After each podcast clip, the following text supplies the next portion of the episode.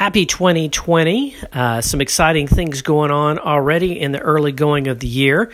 Uh, probably the most exciting thing is you've probably been writing the date wrong. Either you're writing 2019 or you've just been writing 20, which you should never be doing. Um, so when you're signing your documents, anything that you need to date, make sure you write 2020 and you're going to want to do that going forward, probably forever uh, in your lifetime.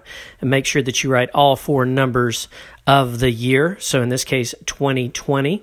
Uh, also, for me, exciting news my podcast is now being uh, streamed over uh, iHeartRadio, which is the largest podcasting network. They picked me up.